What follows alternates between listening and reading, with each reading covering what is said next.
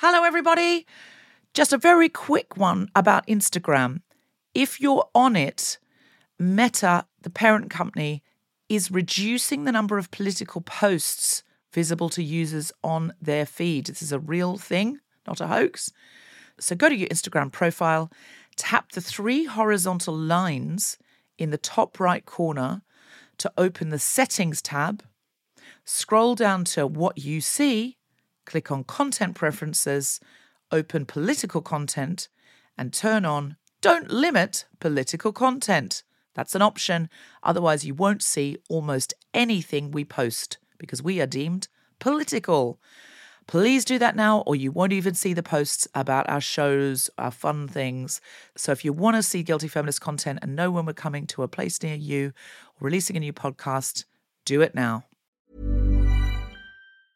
Quality sleep is essential. That's why the Sleep Number Smart Bed is designed for your ever evolving sleep needs. Need a bed that's firmer or softer on either side? Helps you sleep at a comfortable temperature? Sleep Number Smart Beds let you individualize your comfort so you sleep better together. JD Power ranks Sleep Number number 1 in customer satisfaction with mattresses purchased in-store. And now, save 50% on the Sleep Number limited edition Smart Bed for a limited time. For JD Power 2023 award information, visit jdpower.com/awards. Only at a Sleep Number store or sleepnumber.com.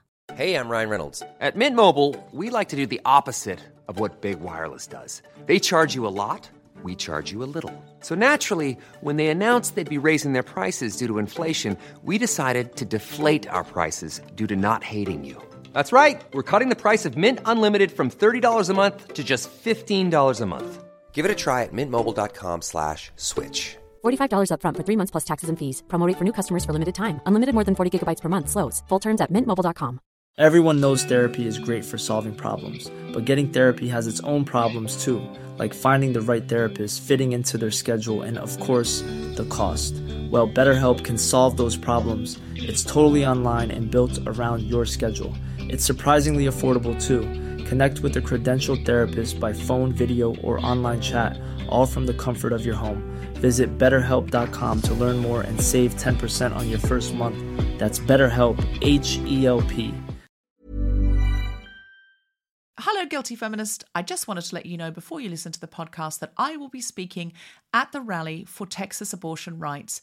It's on Saturday, the 2nd of October, and it starts at Trafalgar Square at noon and it ends at the American Embassy where we will be sending a message. So please come and join us if you can. I'll be speaking along with lots of other wonderful women. So come along to this feminist protest with us.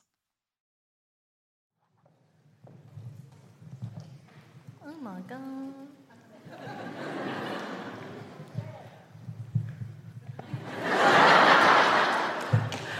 I'm a feminist, but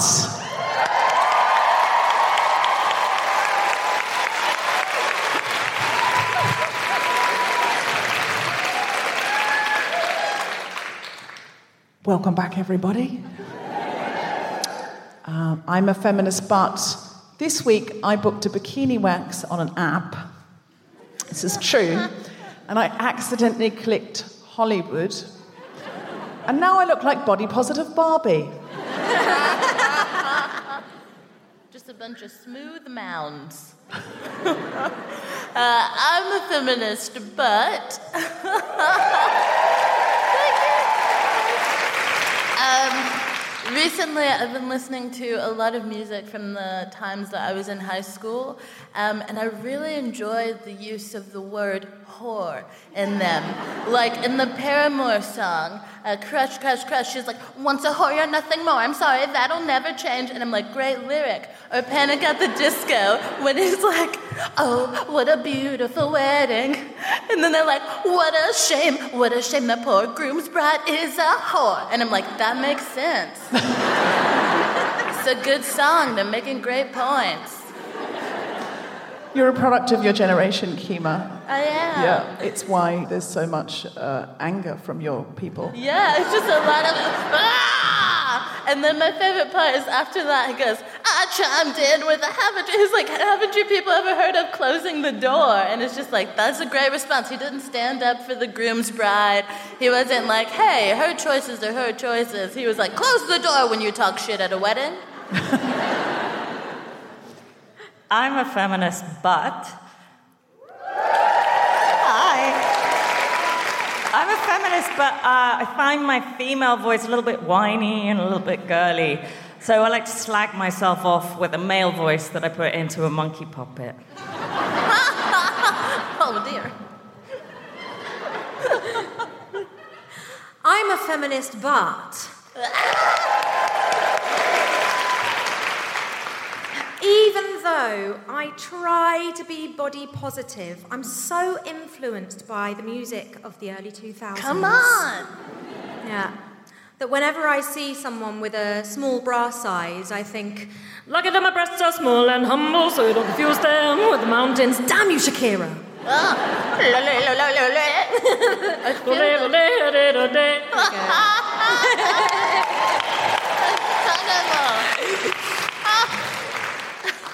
I'm a feminist, but uh, just before the house opened and you came in, we had a group photo on the stage. And uh, when we looked at the back of the camera afterwards, Jess Robinson said, Oh no, we have to take it again. The way I'm hunching over makes me look like I've got a dowager's hump. to which I replied, Do you know, that's quite a good new name for this podcast, Dowager's Hump. As in, I've got the Dowager's Hump with this patriarchy. It's not bad, is it? It's not bad. Yeah, I learned a new term today. Yeah. like, Kemah, wow. we had to fully explain to Kemah what a dowager was. Yeah, and a hump. Never humped before in my life.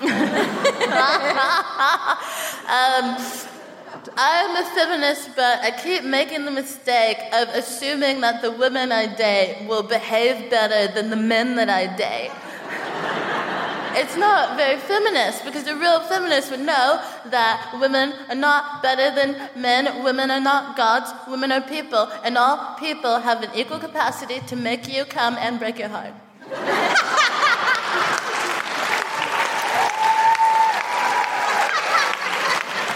I feel like we are more evolved. I'm sorry, I just do. I'm a feminist, but she's a slut. and a slag and a whore. And I've had it with this bitch. I want this woman to just get out my arse. she hangs out on me like a tampon. And I stopped bleeding years ago. Oh. I'm so sorry. She's not sorry, she's responsible. I feel like Monkey likes the same sort of music as Kemah Bob. Fuck yeah. Yeah. Same sort of vocabulary. It's a vibe. I'm just like, let's bring back the word whore. we can we can leave it where it go anywhere? We can leave it wherever it is. Yeah, let's just leave the word whore right there. Are we ready to start the show? Welcome, welcome, welcome to the Guilty! Nina Conti, everybody! Kemah Bob and Jess Robinson! We will be seeing all of these wonderful women in a little bit. Thank you so much for coming back. I am so excited about this show tonight. Do you know, we are the first people back in Queen Elizabeth Hall post the pandemic. Is she in? Is she in her hall? I'm assuming. I don't know. It doesn't matter. If the Queen hasn't made it tonight, I, she can listen to it on Her Majesty's internet like everybody else. Um, thank you so much for coming back and filling uh, Her Majesty's Hall. Um, I am so, so genuinely thrilled and excited. I barely can say anything funny because I just want to hug you all and weep a little bit onto your shoulder and say, Oh my God, we're back. Like, can I touch somebody? Probably not under the rules. Of, I have to have my own microphone that no one else is allowed to touch. So I'm probably not allowed to touch a person. But can we just, like, sort of ET touch? Like, just do that. Like, we nearly touch. Oh, I feel that. I'm so happy, like we're back out doing proper feminism again. Not that we weren't doing proper feminism before, I'm not saying that, but it was, I feel like, we, it's hard to do feminism when you're all in solitary confinement, is what I'm going to say. It's hard. Did anyone feel like they did any feminism during lockdown, shut in behind closed doors? Some people, I mean, some people have to stay inside all the time. So I'm not implying you can't do feminism. I'm just saying if nobody's out and everybody's in, it's trickier. Um, some people cheered. Uh, if, if, you did do some feminism while you were inside, that you could point at that and go, that was some feminism. Uh, what did you do? You reclaimed these streets! Yes! Could you tell us a little bit about what you did to reclaim these streets? Uh, we put on a video that, that the police cancelled and then we sued the police and then raised 550,000 uh, pounds for women and girls charges. Wow. That makes the petition I sent round seem diminutive. Um, that's absolutely amazing. And uh, reclaim these streets. Are you continuing to reclaim these streets? Okay. Does anyone want to go next? Anyone else do feminism? I feel, I feel we should have held off with you. Um, I believe you're Jamie Klingler, aren't you? Yes. I mean, I, I can't see your face, but I believe you're Jamie Klingler. You are Jamie Klingler? Yes. If you are, I feel like we should have left Jamie Klingler for later. Because I think what would have been nice to go in with, oh, I made my neighbour a cake and I put a suffragette topper on it, and she, she and I talked over a fence about how feminism was in the old days, and we really connected. Obviously, I don't talk to her now, I've got a job, but you know, for those, there was a good six weeks there where she was just like my grandmother, my feminist grandmother, and like we could have started with that. And then we could have gone on to, you know, my, I spent some time talking on a classroom Zoom with my daughter's class about feminism, and then I realized they'd all just put a screensaver on, they weren't really there. But still, it felt good to be alive, to be doing something other than just making breakfast again um, three times a day. Like, st- we could have started there. You start with a lo- nice low bar, and then you build up to we took the Met to court and raised half a million quid because they wouldn't let us have a vigil, and then they. That, it just feels like we've got nowhere to go now. Uh, with that, did anyone raise more than £550,000? Does anybody, anybody else have a, some beef with Cressida Dick? I've seen some things at Cressida Dick lately. Is that they, they're now, it looks like she's on the way out. Um, but for not because of you, Jamie, because of corruption, is that right? I don't, I, I, don't want, I mean, allegedly, I don't know anything about it. To be honest, I didn't read the article. I just went, bad day to be Dick, and, you know, just turned, turned, turned the page. There's a lot of bad things to read. I can't read every bad thing. I honestly can't. Can anyone, does anyone else feel like they can't read every bad thing?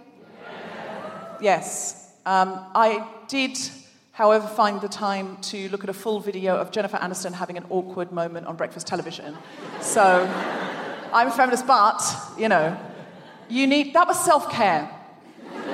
Self care. It cheered me up no end watching Jennifer Aniston having an awkward moment on breakfast television and reminding myself that money and fame and hair like that will not make you happy.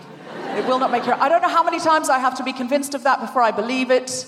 I think I'm the exception to that rule, though. I think if I had as much money in as many houses and as shiny hair as Jennifer Aniston, I would be happy. I would be the first person to be happy at that level. Truly, exponentially, if you get over a certain level of wealth and certainly over a certain level of fame, your happiness goes plump. It's almost impossible to be happy if you are Jennifer Aniston. So, uh, not, hope she's not listening. If you are listening, Jennifer Aniston, you are a woman, and I want to cheer you up. I want to bring all, all women, Jennifer Aniston, if you're listening, um, I'm sure you can find happiness, just not with the path you've taken. taken you. Come on this show, do some feminism with us, Jennifer Aniston. It's all any of us are saying. Um, yeah. Um, people, are, people are cheering. Are you cheering that because you wish that for her or because you want to see her shiny hair in real life? My first question, I'm a feminist, my first question would be, what's with the conditioner? Like, it's got to be something. It's not, it's almost inhuman. Um, all right, so here's the thing. We've had quite a lot of shows lately because the world has been, I don't know if you've noticed, quite fucked. And I've had, we've had, so we've done quite a lot of shows about how uh, fucked the world is. Um, has anyone noticed the themes of the latest shows have been super, ooh, another way in which the world is very fucked indeed. Um, and so uh, I saw somebody when they saw the lineup for tonight say, uh, and, and they heard the last one that Kemah and I did at Soho Theatre, and that was just a ridiculous lol fest. The one we did at Soho Theatre. Someone said, I was really pleased about that um, because some of the shows lately have been so sad, I found them hard to listen to after the original comedy bit. So I was really pleased that there were no, there was no feminism in that show really at all. It was just pure guilt and you sort of just didn't really, you know. I, the thing is, it was very feminist. It was just, just give me a cheer if you're more feminist than guilty. Yeah. There's only about 7% of any audience I'm servicing. Give us a cheer if you're more guilty than feminist. Yeah. Absolutely. So tonight, I just thought we're back in a big room for the first time. This is our first proper big show back. Fuck it. Let's go full guilty. Are you on for that?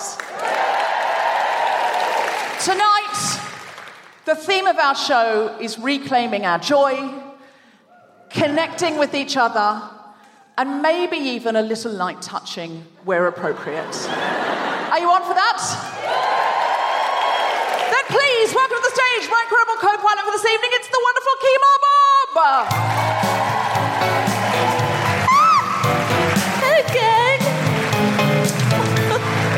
Oh my god. I can't even cope with the fact that like we're back, baby. I know.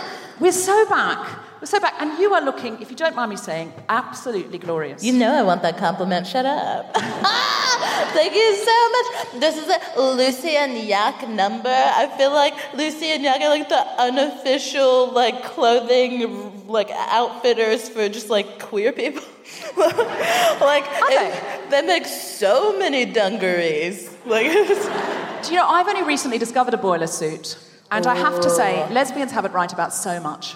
Hundred percent. Yeah, the dropped crotch is such The a. dropped crotch. This crotch is dropped. It's so low. The crotch is dropped so low. It's practically at my knees. I love it. Do you know, I went to Margate, dropped my crotch in a Drop that boutique there. I've never picked it up again. Don't pick it up. I'm serious. The drop crotch is a revelation. Leave that crotch where it lies. Yeah, especially if you've got a significant ass, which Thousand percent. Yeah. We both do. Which, yeah, absolutely. I don't mean to brag. Um, to be fair, I do mean to brag because for most of my life, it has been nothing to brag about. Yeah, people I- people are so weird about it. Like throughout like the media. Yeah, I, I came up in the Kate Moss era. Yeah. Where- you gotta do cocaine and not have a body.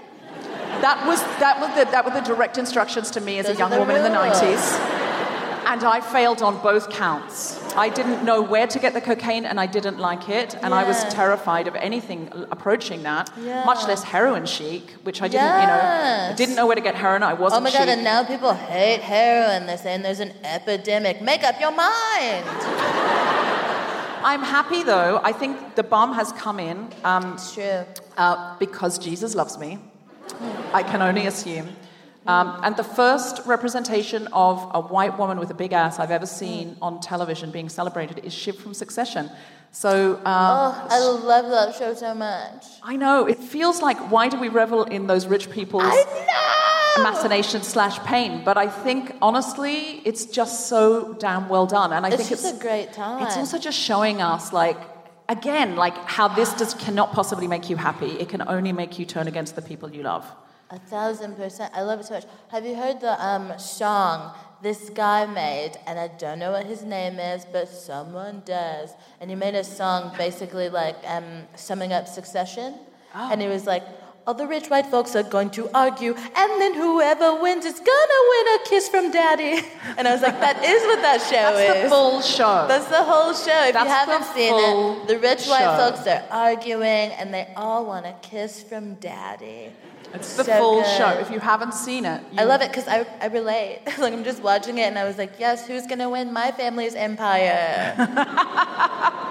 Yes. I was talking to Emma Freuden saying, could you please do a spoof version of Who Gets Comic Relief? Which of your children get comic relief? Oh Wouldn't that be great for comic relief? I think it would be a very interesting uh, reality TV show. Yeah. Oh my God! Have you heard there's going to be a new reality TV show called um, like the Activists. Yes, activists. They're pitting activists against each other to see which of them get to go to the G20. America's Next Top Activist. It's an American thing to see which activists, like, is reading to children more important than water? It's, It's hilarious. literally hilarious. It's so toxic. I can't even. But do you know what? I love you so much, Kemah, and I want to do more of this. However, our guest is so fancy. She has hold on two gigs in one night, and also I'm a feminist. What is she made of talent? she is actually. And she has to go and be fabulous twice tonight. So, and also, I'm a feminist, but this is my better side. By far. By far. Like, seriously, if you look at my pictures on Instagram, it's always this side. You will never see a photo from this side. I won't this look is at it. a good side. But this side, mm, um, I can see, I think we're all celebrating this side, and we're all like, mm, six out of ten. So, if not, you cannot see what I see, and you know that's not my problem. Uh, so I would like to bring on our guest. All right. Well, I was going to tell you about this rave I went to in the forest, but guess we don't have time another day. You can tell us when our guest comes on. Another our day. guest today began her career as an actress at the Royal Shakespeare Company. She has won a British Comedy Award, stormed live at the Apollo, stormed it, Russell Howard's Good News, Sunday Night at the Palladium, and made a BAFTA nominated film, all without even moving her lips. Please welcome to the stage the incredible Nina Conti!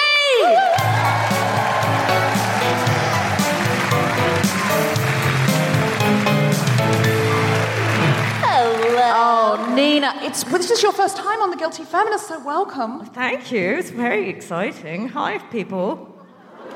You're a nice Yeah. audience. It's a good lot, you guys. They're so yeah, they're so lovely far, they're doing okay. Yeah. Um, we're Mine are all like my audience is mainly men between the age of 40 and 60. That's like on my YouTube demographic. It's men between the age of 40 and 60. There's a huge peak there. Really? Yeah. Nearly all of my Instagram followers, like nearly all are women. Like it's a bizarre percentage. It's Really? like 96% women. Yeah, I mean, I think that that's uh, corroborating. That's well, good. I just think we should do a double act and we could take Yeah, over we'd the take world. over the world. Like literally everybody. that. I think I'm. I mean, I'm women across all ages and uh, people of minority genders. Look, I'm not saying there are no cisgendered men. There will be cisgendered men tonight. Give us a cheer if you're a man. Down, give us a cheer if you're a. If you're a That was so They've funny. been very brave to come alone. Don't mock them. It was funny. It was like, woo, like, aha, I'll show you. Give us a cheer if you're a straight cisgendered man. Okay, few of them. Give us a cheer if you're a straight cisgendered man who has not been brought by a woman. Oh, okay. What's your name, sir? There were a couple. What's that? You know me. Oh, I know you.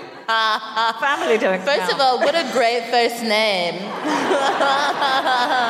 what Em- will I call him? You know me. Is it MC? You know me. Um, so Naomi? No, you know me. now I couldn't help noticing in the I'm a feminist butts you brought a man.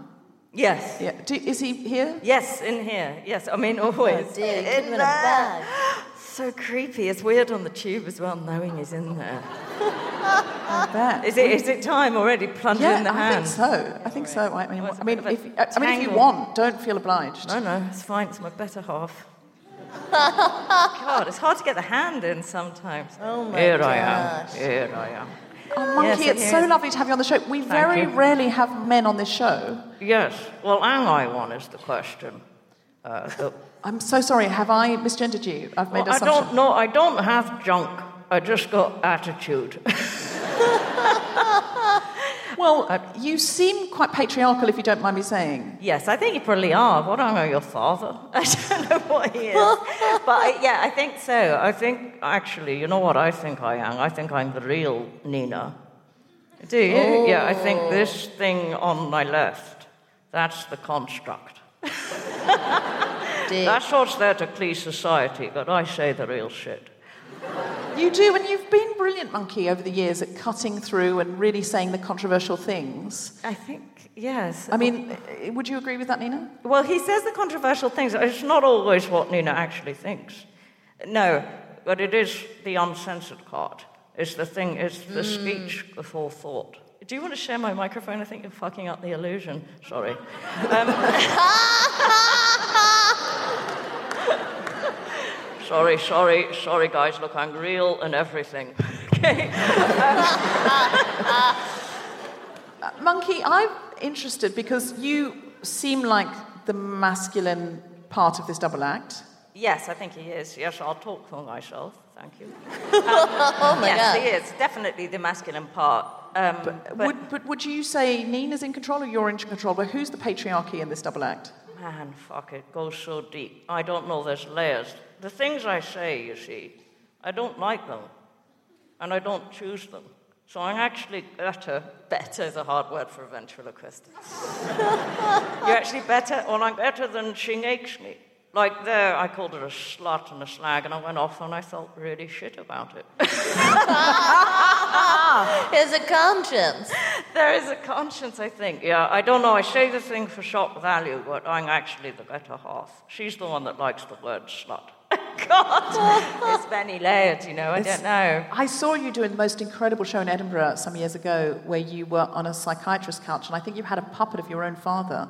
And Oh, you, yeah. there were so many layers in that. It was so many layers of analysis. It was like watching 10 years of therapy in one Edinburgh hour in the Pleasance above. Um, it was absolutely extraordinary. Yeah, I mean, I am her therapist in a way. I think I am. I'm a repository for all her demons. but I mean, I think Monkey was kind of created. I'm like a deformity to cope with a male world. I, when I went out, when I started gigging, Yeah. I just thought, um, well, I could go out there, but it's so vulnerable just to go out there. So I came along and I said the things that the audience might think before they could say them, and then, you know, I got there first.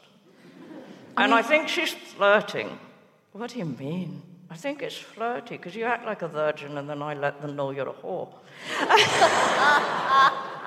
it's designed to win dick. No, it's not. It's not. It fucking is. No, it's not. I mean, I, yeah. When you started with Monkey, were you single? yeah, she. And did it work? Was he Did your work? Yeah. milkshake that drew all your boys to the yard? Or Weirdly, uh, it might have worked. Yeah, I mean, weirdly, that is, it, it is a turn on.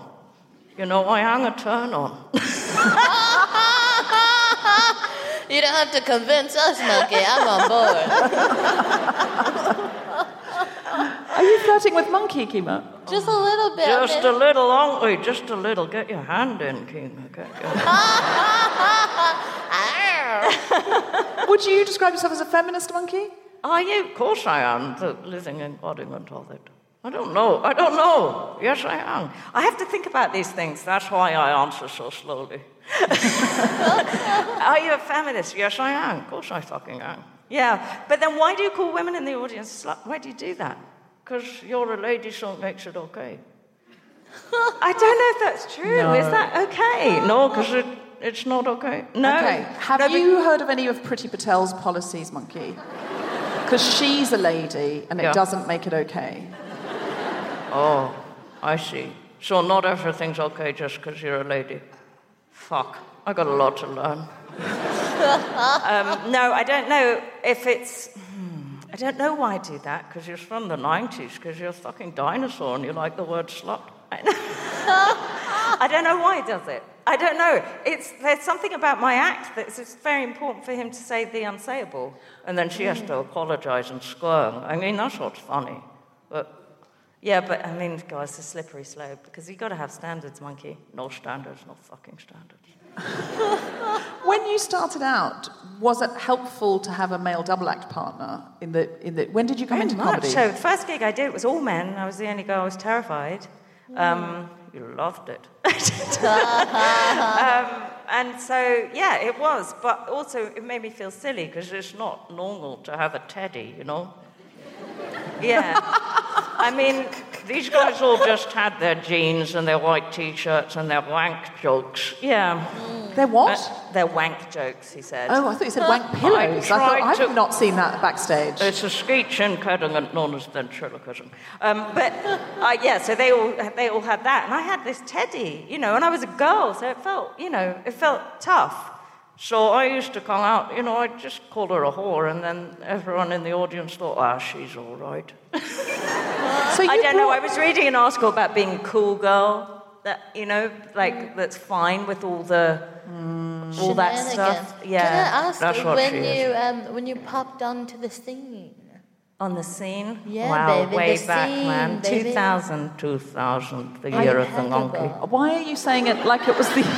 You're saying it like she came out in the era of Austin Powers. I wanted it to sound like jazz, baby, of the scene. Yeah, jazz, yeah. The ah. cool cats yeah. and the beatniks and the monkeys. So, so do you think that you brought your own male heckler onto the stage with you? Yes, I did. I did. Yeah, she did. Brilliant. And was that an armour so that if people in the audience, because not long before lockdown, I went out onto the stage in a comedy club and I saw two people in the front row, and one of them turned to the other and said, I don't like female comedians. And the other one said, Yeah, I don't find women funny. But Yeah. right in front of my face. Yeah. And we're not talking about the 70s, we're talking about like, t- it was like 2018, something like that. So there's still this very strange idea that, oh, you're going to have to overcome an audience's mm. expectations Yes. in order to kind of get anywhere Absolutely. with them. Yeah, so, not only am I a woman, I'm a ventriloquist. There's a double no no. Yeah, it's a disaster. It's an uphill climb. But in 2000, because I remember in 2001 watching you on the BBC comedy competition, you won. Yeah, I won. Well, I did an act honking a pint glass.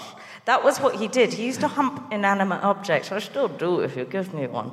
I mean, I'll demonstrate. Yeah, can you pass I me the don't- bottle? I yeah, feel please, slightly Deborah. uncomfortable passing you a dildo. I've Like, got no I- hands left. She doesn't have enough hands. I normally have a mic you- stuck to my me- face. oh, me fuck to- it, I can get it, I can get it, I got it.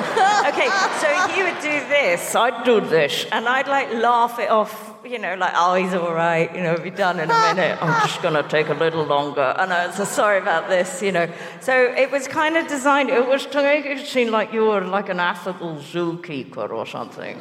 It was like to be cool with it, you know? And then I remember, like, one of my early gigs, someone was, get your tits out, and you took it as a compliment. I didn't. I thought, I, I, di- I didn't know what to say. I thought, oh, that's quick. Oh, shit. Uh, what do I say? And then the monkey goes, go on. And I, like, I've like locked myself in a corner now. Like he's turned it. Everyone is telling me to get my tits out, including me. But I get, I, I see it. It's such a powerful thing to do oh, because you are br- harnessing the energy of the worst part of the audience who's saying you don't belong here. Because Yeah. when a man shouts "Get your tits out" to a woman in a comedy club who's on stage, what he's saying is, is you you don't deserve to be in this context. You can't have anything to say. So I'm going to publicly humiliate you and tell you what I think you should be doing. It's not re- they don't really want you to get your tits out. If you did, they'd be like, "Oh, I don't know what to do now." Yes. No, I wouldn't know what to do either. They're, they're trying to lower your status publicly. Yes, maybe. And interestingly, I don't know. They might just want to see the tits. Uh, uh, are you? I did. I'm sure you have. You must have. You trained dressing rooms for years, monkey. Yeah, I mean, yeah, I've seen everything. My eyes don't close. they don't have lids. It's a fucking nightmare what I've seen. I God, I cannot forget that. it. I cannot forget it. And even if I hadn't seen it, I know it. Because she's in me. I get, I get it, but I think it's very interesting about comedy. Sta- comedy is so much about status. So someone like Al Murray will come out and be very, very, very high status, and that's his character. Mm-hmm. And in real life, loveliest guy in the world, but he, he has that very high status character. But then he'll kind of mock someone in the front row. But then it's he is lowering their status for fun, but just being talked to by Al Murray is sort of a status raise. So it's always a game that your friends are like, oh my God, Al Murray's talking to you. So there's that sort of lower raise, lower raise. But I think men much more easily can come out onto the stage and go, uh, oh, what's your job? You know, and they basically just shout at you for having a job. Whatever your job is, they're going to make fun of your job if they kind of come down and point at you. Oh, yes. audience. And I do that. I mean, that's, that's what I do. And there was one gig I forgot Monkey, idiot. I forgot him at the Soho Theatre, and I thought, what am I going to do? And there was no time to go and get him. I mean, she really, you know, that was her falling on her arse. And I went out and said the things that I thought Monkey would say.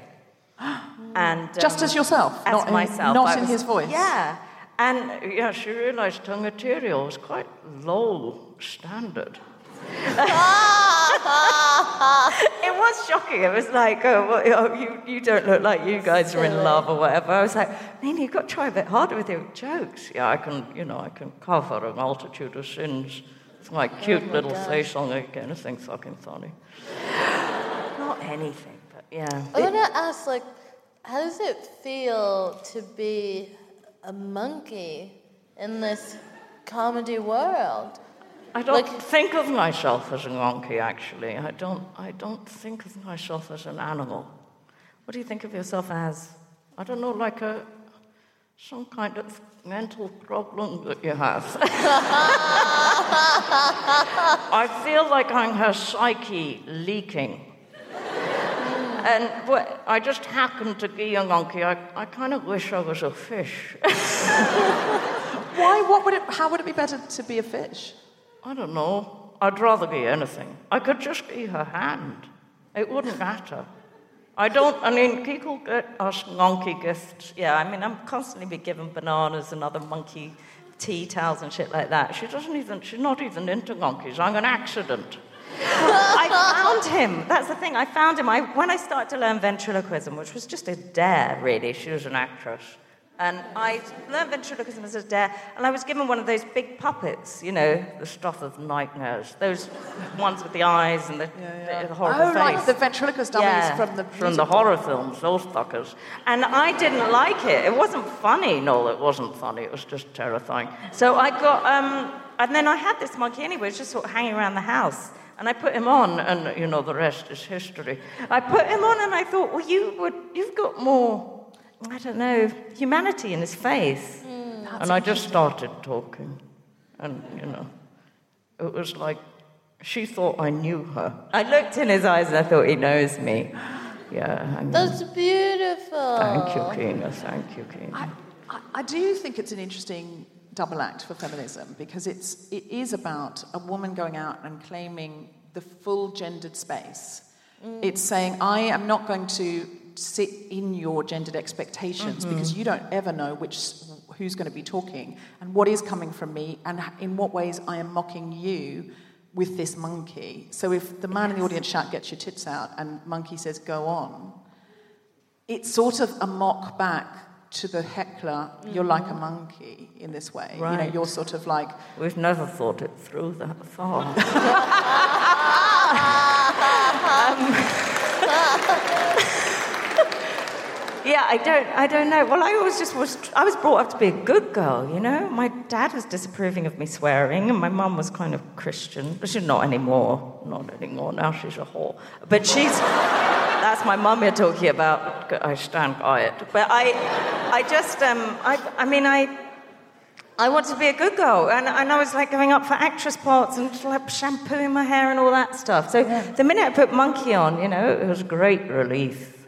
There was a lot came out all of a sudden. And it was actually like another compartment of my brain woke up and I thought, oh, I can say anything. Oh, it's okay. I can say anything. And, you know, guys will still fancy me. me. Oh, she got confused. I don't know, but I mean, I was very brought up to please men. I think that was just horribly what I was brought up with. And we're just readdressing the balance now, but we still have to work on our demographic. yes, that's interesting because you are pleasing men because you just said your whole demographic is 40 to 60 year old men. Totally. I want the women. I do too. I do too. Desperately now. Does know? Monkey have any kind of fan? Is Monkey a pin up in any way? Does Monkey get any fan mail? I mean, it does. People flirt with Monkey. I find it really icky. I mean, I don't know why that happens. I, I'm not sure what that is. It's something to do with the puppet, I think, is safe. Yes. I don't see why it's safe. But other times, people are ducking out of his eye line, and I can't see shit. But it's. yeah, I don't know. That's, oh. it's, it's interesting, but it is interesting that it was a way to shed all the politeness you'd been raised with and socially conditioned to have as a, as a, as a girl and then as a young woman. Brilliant. Um, I Kemah, you, that. yeah, Kemah, you were going to ask before. You said to me, "Is it okay if I ask Monkey for some advice?" It's true because I wonder, like, with you guys stepping out into the scene in the 2000s. Oh, yeah. you The know, jazz scene. Yeah, being out with the, with the cool cats, with the hip pockets and whatnot. Um, I'm, you know, a lot newer to the scene, and I wonder if you guys have any advice for me. And, like, you know, if someone says to get my tits out, I mean, I say get 'em out. Well, I mean, he always will, but yeah, you don't mean that. But they're so nice. thank you so much, Monkey. I agree. well, you see, the thing is now, Monkey, when you started, "Get Your Tits Out" was sort of "Get Your Tits Out" for the lads, but now yes, it's it was a feminist. song. It was my favourite song. Yes, but now, Monkey, it's feminists saying "Free the nipple." Yeah. Yeah. Because, in, I I mean, some of you may or may not know this, but on Instagram, you are not allowed to show a female nipple or a nipple. I guess I don't know. It's men. Men can take their tops off on Instagram, but women can't. Yeah, and I don't know it's where like, that. Don't show us a nipple on a breast that is not flat. That's yeah. That's Yes. probably more accurately what it is in terms of coding for gender. Um, I only discovered this because I had Amanda Palmer on the show, and she Yes. came on fully naked. Very free. Did she? Yeah, um, which would have been fine in a space like this as a sort of. It was like punk. It was a punk act, um, but we were in the basement of Waterstones and for the Margaret Atwood book launch, and so it was Really? it was much more confronting because everyone was lit, so we could see the whole audience's face. We were just in the basement of a. Margaret Atwood was upstairs. We were downstairs. Brilliant. We got to go up and see Margaret as well. It was a sort of, you know, there was. Anyway, the point was, she said she was going to come naked, and I knew that she did that at rock concerts and stuff, so I thought she was joking. She wasn't. So afterwards, we had photographs, and she was fully naked, and she sort of. So, so to be out of solidarity, and this is, again, my nice girlness. I just thought, well, I'd better get some. I, oh, you were there, Kemah, that's right. I thought, and then Debs was like, "Do you know what? I'm gonna whip out a tit too." well, I just Did you do it? Did you do it? awkward not. Really? Yeah, I felt awkward not. I felt like I can't stand next to a fully naked woman with both breasts covered. So I just did that for the photo and then posted it on Instagram. And I got, they told me, we'll ban you if you ever do this again. Really? Uh, yeah, I did it once and then I they deleted it and I thought it was an error. So I put it up again and then they went, we're going to ban you. Because I didn't know. That was when I found out about the Free the Nipple campaign. Oh, I see. Yeah. So, Monkey, when you say, when you said get your tits out in the year 2000, I think it might have been a laddish response, but I think now it might be a feminist response because I think you've evolved. Well, thank fuck for that. I didn't have to do anything. I just got woke. Did- Are you woke, Monkey? I don't know. I hope so. I'm learning. I I don't want you to get I'm gonna- cancelled, and I think you're sort of ripe for cancellation. Oh, I mean, careful, monkey. Yeah, no. I won't rock out with my cock out. Nina can sit out with her clit out. Oh my God. Oh my Thousand monkey. Monkey. Thousand percent. I'm so sorry. I mean, there's no fooling anyone. This is me talking. I, I, So funny. I love it. I just. it's I ridiculous. just. I suppose it's the next thing after free the nipple, but I don't care what Amanda Palmer does. I'm not doing that on Instagram. But I mean, like, I think uh-huh. because he's a foot away from my head, that people won't think it's me. Like, she's not accountable for any of this shit. Yeah. Well, it's I a way to sort of outsource your fem. You can sort of outsource that side of you. You can outsource your I'm a feminist parts.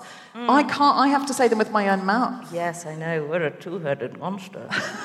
and I love, actually, that's what I love about what uh, the ventriloquist gave me, is I was very agonizing about having to have opinions and not being smart enough to have them. Ah. And then, so this way, yeah, she doesn't really have to have them. Because, well, I mean, I think some truth comes through in the grey area, but I say one thing, I say the opposite, and then no one knows, you know, smoke and mirrors, guys. there isn't a fucking thought in her head. There's clearly too many thoughts for her to keep in coming out of one mouth, Monkey. I would say the opposite. I would say that Nina is too clever. Some of the sh- that she can't just sort of stand up and do stand up like regular people.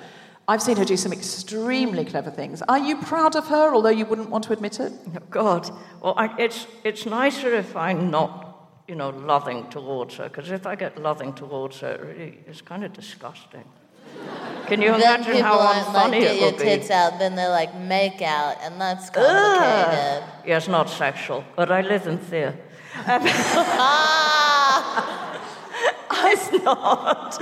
No, this is not. This is a, the thing I like about this. That mannequin that I first got. Yeah. There was a sexual vibe between me and that. No. Yeah, there was. There was.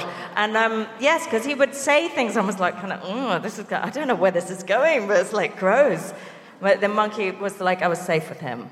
I don't know why. Uh, but he he just is. He's not a sexual being. It's platonic. It's platonic. It's, I mean, you're protesting too much now, honestly. Yeah, we are, but it's Yeah. not. Oh my God! it's Please. not. I mean, it would it's be- not. Will they? Won't they? Have they?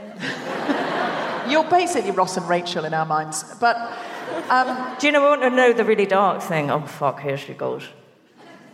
I had an abortion uh, back in, where, you know, listen to the silence. and about nine months later, I arrived. Whoa. Yeah, and I realized that nine months later, I was like, what the fuck? Am I your aborted child? I don't know. I mean, like, I was holding a small thing that, you know, teaching it to talk and shit like that. wow. Is that dark or what? Yeah, that's it's Brilliant. Yeah, it's certainly interesting.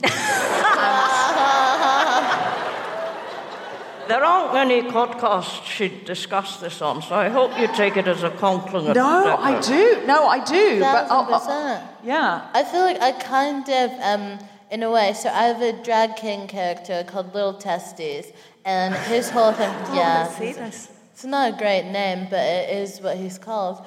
And um, one of the things I feel free to do within that is to kind of dip into these pockets fuck. He's a, a conservative rapper. He's a right wing rapper and a men's rights activist. Right. Um, and so I get to like dip into these weird pockets of like society and of things that maybe I don't wholly agree with, but just feel great to say. Right, right. Yeah, yeah. You've got to get to say them. Yeah, that's I, I like saying the things that I don't agree with. It's What? unpacking. It's like, Stockholm syndrome. yeah. It's so fascinating, and it's so much deeper and more psychological than I think ventriloquism normally is. Or am I wrong about that? Are other ventriloquists? Because I think other drag acts, I'm sure they're two parts. Like Courtney Act, I was listening to her episode of Homo Sapiens, and Oh my god. It- it- Such an attractive person in and out of drag.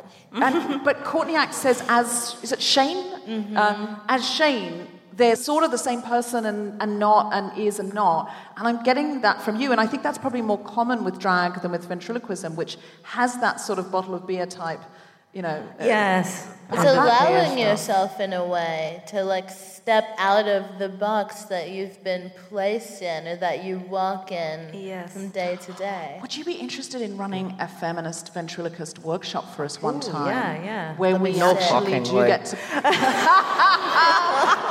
We don't want any other bitches on our trail. Not, not to show, not, not, Not so people, sharing this shit. Um, no. not to show, not to, not so people can professionally compete with you, monkey. Just to be clear. Okay, okay, okay. Okay, sorry, I, I more to- reacted. I was triggered. I'm sorry. So- Oh, triggered. So you are woke. Haha. It's come out. Um, but yes, you mean Monkey, to, so, to liberate the unspoken voice. In the same way that I, I- might, yeah. I don't want to do a drag act, but I'd love Kemah to spend an afternoon with me finding my drag side to sort of explore those things. Yes, I think it's very important. I mean, I think everyone should have a monkey. Mm-hmm. Everyone in the cabinet. Ah. Um, well, I would certainly be interested in exploring those other parts of my brain that I think are rooms that are probably closed down because mm. I'm concerned about the conversations that I'm allowed to have. And I, what I will say is, post this pandemic, as I'm coming back out to life again, I feel more. Um, I'm going to use this word in a sort of political uh, way, queer. That the queer community, I, my feeling is that once you have ren- renounced the shame that you must renounce in order just to be who you are, you then, I think camp is the residue of that. Camp is what's mm. left over. It's like, well, if I can't please you, if you're going to hate me for being essentially who I am, Then suck it. then yeah, so put a sequin on it, turn the Kylie up and dance in the street. Like it's, it's residue joy from going, I am not conforming anymore. And I think many straight people walk around at half mast because actually one can please, seem to please the patriarchy if one is, you know, the closer one is to that sort of white straight, it's sort of like, I'm, I'm going to get a badge if I just keep doing the right thing. Yeah, you get the free gift bag. Exactly that, Monkey. You're promised a gift bag, but I have decided that the reward for obedience seems to be more opportunities for obedience. Mm-hmm. So I would like to live my life larger now that I know how fragile it is and all these joyful things like getting to do this. You know, that got taken away, and what else could get taken away? So I would love to spend some time, Learning. yeah, just Ventriloquism. this.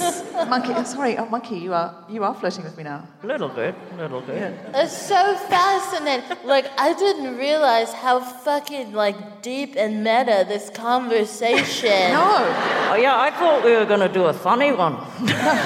I mean, it, You it- strongest jokes. This is earnest as shit, Deborah. I feel it has been very funny, but also I feel, Monkey, you led it there. I was going to ask you questions like, what do you know about the suffragettes? Fuck. I'm glad that you didn't. Do, do you have a favourite feminist, Monkey? You guys? I'll take it. Um, Monkey, I believe you have another gig Got quite a gig? Yeah. Yep. Gotta go. Fuck this. Where's your next gig, Monkey? Just out of interest. It- oh, my eye went. Did you? What the fuck? Um, that's not going to come across on on uh, Yeah. podcast. Monkey don't do visual gags. Um, where- uh, have you got any other gigs or anything coming up that we should know about, touring or books? Yeah, or I'm touring. Yeah, Nina's touring. Where are you With touring? me. I'm doing a sort of dating show. I, it sounds gross. I, you know, I put masks on people and get them on the audience. Get them Yeah. up from the Oh, yeah, audience. yeah, and love it, So yeah. I'm going to try and do that and like find love matches or or disasters. Actually, funny's the funny's the point. Yeah, not love. We all die alone. So I just thought. I don't know. I just thought I'd have like a fun show with lots of encounters, people coming up and meeting each other. Yeah, Yeah. Uh, that sounds wonderful. And the nice thing about having a permanent double act with a monkey Yeah, yeah. is that you won't die alone because monkey will be there at Yes, in the coffin. Do you ever? Do you? Because I saw this amazing documentary you did, the one about Ken Campbell and, Oh, and yes. you know how you went to that amazing ventriloquist. What, what was It's it? a, it's a graveyard for puppets of dead ventriloquists. It's a, it's a resting place for them, and they. But there was like a festival and stuff, and you went there, and then Yeah. you talked about Ken and all sorts of things. And I think you, you and you had a beautiful conversation completely alone. Do you ever talk to Monkey when you're alone? totally alone. I don't know. I'm not very often alone. You need more time alone. I think um, I would. Yeah, I think she should do it more. I think, if I'm honest, I think I would like to do it because it helps me think. The path of two voices is a little speedier than just one for me. And yeah, so I should got in here because you've been talking a long time. But I think, uh, yeah, I would like to, and I do sometimes. But usually with a camera, that justifies it. Otherwise, it feels like a decline in mental health. So tell us, Nina, where can we see you on tour? When can we see you on I'm tour? on tour all over the UK, and it starts at the end of October and it goes on till February. So please come. Okay. And uh, and I've also got a podcast. It's called Richard and Greta. I'm not in it, and that's uh, like kind of how to. That's like a lo- love guru. So I play a weird character in that. Oh, interesting. Exciting. Okay, so we need to listen to Richard and Greta. Yep. Is that Richard and Greta Thunberg? It's filthy. It's it's uh like a wholesome and filthy podcast. Um, okay, so everybody buy tickets for Nina's tour. It is, it is going to be uh, hilarious and also always penetrating in its Yes. psychological and Penetration is a theme Yeah. of my life. Okay, how are you going to leave with your dignity? I don't know. How do you how do you do this? How do I get back in while Do you're you, do you want me to to hold the mic? Oh, fucking. Oh. There you go. No visual gags. Okay, I'm ready. I'm ready to leave whenever you send me off. Monkey, I don't want you to go. So cute as well. it's so sad that people won't be able to hear how cute he is. Oh, you know, they won't see. They won't see him. No, I hope I come over and, and just sound. Oh yes, and we should have said at the beginning. If you're listening at home, I, I'll, I'll do this as a pickup. Yeah, So yeah. They're going to think, who the fuck is this weird guest that can't quite talk? We should have said. Um, so I'm going to say, do a pickup now. So Nina, you've brought Monkey. If people are listening, we have a lot of listeners around the world, and some may not have seen Monkey before. So if Yes. they're listening, who, should they imagine? Well, I'm putting my hand uh, into my bag and plunging it into. I'm kind of like an oven glove. Um, he's, he's got a, just a little face, and just imagine a furry little monkey. Google it. Look at me. Can I?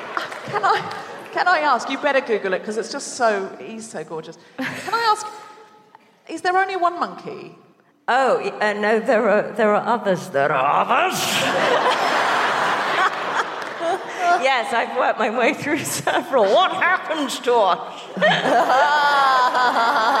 This sounds like something for Griefcast. Um, This is really. What are there? Clones waiting in the wings. Yeah, I've got a few. I mean, I, it's uh, six years. How Yeah. far am I in? You're only about a year in. Jesus Christ. this is really too much now. I can't handle it. I can't handle it. It's terrifying. Um, I'm just like, your brain is incredible. It is. Nina, you was, it's such a privilege and a pleasure to have you on. Thank you Please so much. come back again. I would love to. I- Yeah. I- count me in. Count. I think it's gone well. I think it's gone really well. If you think it's gone well, please give Monkey some love. Thank you. Good night. Nina Conti and Monkey, everybody! Absolutely incredible. So good. When you're ready to pop the question, the last thing you want to do is second guess the ring. At Bluenile.com, you can design a one of a kind ring with the ease and convenience of shopping online. Choose your diamond and setting. When you find the one, you'll get it delivered right to your door. Go to Bluenile.com and use promo code LISTEN to get $50 off your purchase of $500 or more. That's code LISTEN at Bluenile.com for $50 off your purchase. Bluenile.com code LISTEN. Quality sleep is essential. That's why the Sleep Number Smart Bed is designed for your ever evolving sleep needs. Need a bed that's firmer or softer on either side? Helps you sleep at a comfortable temperature? Sleep Number Smart Beds let you individualize your comfort so you sleep better together. JD Power ranks Sleep Number number 1 in customer satisfaction with mattresses purchased in-store. And now, save 50% on the Sleep Number limited edition Smart Bed for a limited time. For JD Power 2023 award information, visit jdpower.com/awards. Only at a Sleep Number store or sleepnumber.com. Mom deserves better than a drugstore card. This Mother's Day, surprise her with a truly special personalized card from Moonpig. Add your favorite photos, a heartfelt message, and we'll even mail it for you the same day, all for just $5. From mom to grandma, we have something to celebrate every mom in your life. Every mom deserves a Moonpig card. Get 50% off your first card at moonpig.com. Moonpig.com.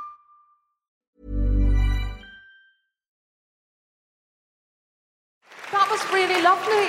That yeah, was really lovely. ju- I was like, uh, uh, oh my god. Yeah. My I didn't- is blown open from d- the top. I didn't expect it to get that deep. I thought it was just going to be like Yeah. like feminism gags, but, But gags. it was at the same time, and I think I didn't under like I had no idea that what we were really going to uncover was how sometimes stepping out of yourself um, allows you to be more of yourself. Whoa. And that, but also that other, yeah, the parts that you, because we're all performing, we're all presenting something that we've Mm-hmm. been socially conditioned to present. And that has become us, of course, but there are other parts in us. It's the part of you, we I shove think. them down, we quiet them. Yeah.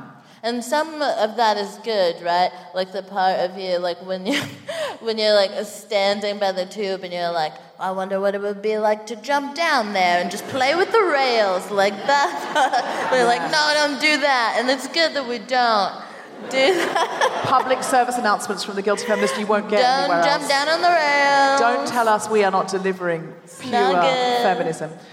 I just something I want to ask you before we get to the stand up oh is Oh this. God. You are from Texas. It's true. A little state we like to call Texas. It's so small, no one's ever talks about it. How is feminism going in Texas this week? Um, I just need to ask is there anything feminist happening in Texas right Uh, now? It's it's going so good in Texas right now. Feminism in Texas is bigger and better than it's ever been. Texas is so Oh my God, I'm so right triggered. now. I haven't heard that voice for so long. Well, that's how it feels. It does feel very 2016. Um, yeah. It really does. It really does. Yeah, there seem to be like really, really strict laws coming into effect, and it's just like a terrifying time. And what's weird is when I talk to some of my family members, uh, it seems like they. Um, as people on the ground have started to become a bit desensitized to how radically right things are moving. Um, and it's terrifying to witness. And it seems like action can be taken, like the US uh, Supreme Court, the larger one, um, might be able to step in and make things happen. But it's just, yeah, a really gross time. Uh, is there anything we can do? I think we are going to do an episode about it. Um, and I think, um, in fact, Jamie Klingler, um, October 2nd, Jamie Klingler's going to fix it. So don't worry. Oh, great. She's going to. Because I can, I'm tired. Uh, uh, Kemah's too tired to fix her state. Yeah.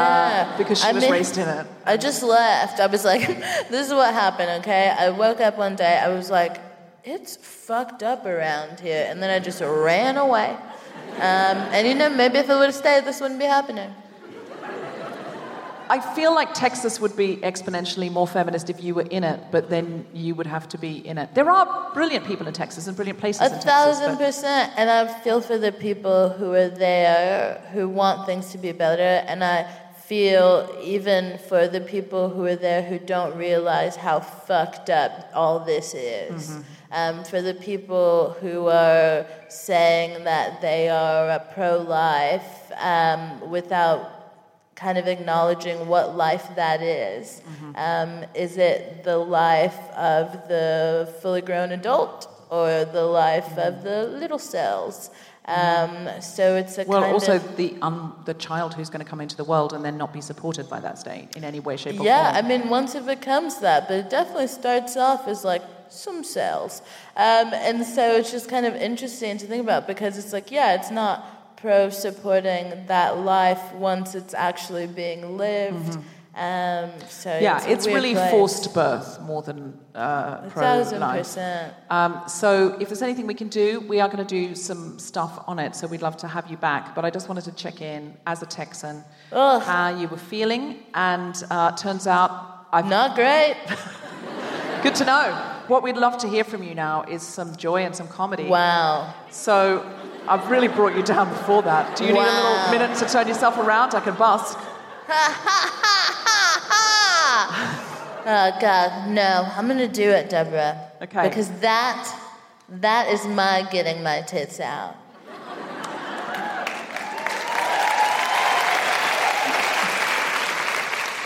Freeing the nipple, one nipple at a time. Please welcome to the stage the incredible Kemah Bob! Ah!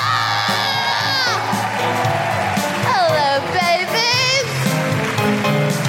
Oh my God, what a juicy, beautiful room! I love it so much. Oh my God, look at us with our face holders. We're back, baby, out in society. I love your haircut. Yes. Come on, would you call it a pixie? I can't get distracted. I'll revisit you later. Oh, it's so great. We're back. We're back, baby. We're out. We're out in the streets. Yeah. Following the rules. So many rules hands, face, space. Yes. I love it. So many things to do. It's so good. And it's hard, but we're managing. Even though we remember the good old days, back in the day when society only had two rules, they only wanted us to do two things don't steal, don't kill. And even then, we would forget. I see you, ma'am. I know that you got a couple bodies on you. I won't judge you for your murders if you don't judge me for mine. but we're back. I just remember it. I don't know. Like back in the day when you could walk down the street and just like spit in a stranger's mouth and nobody was hurt. Nobody was mad about it. oh gosh, I do. I do really commend us for all that we're doing.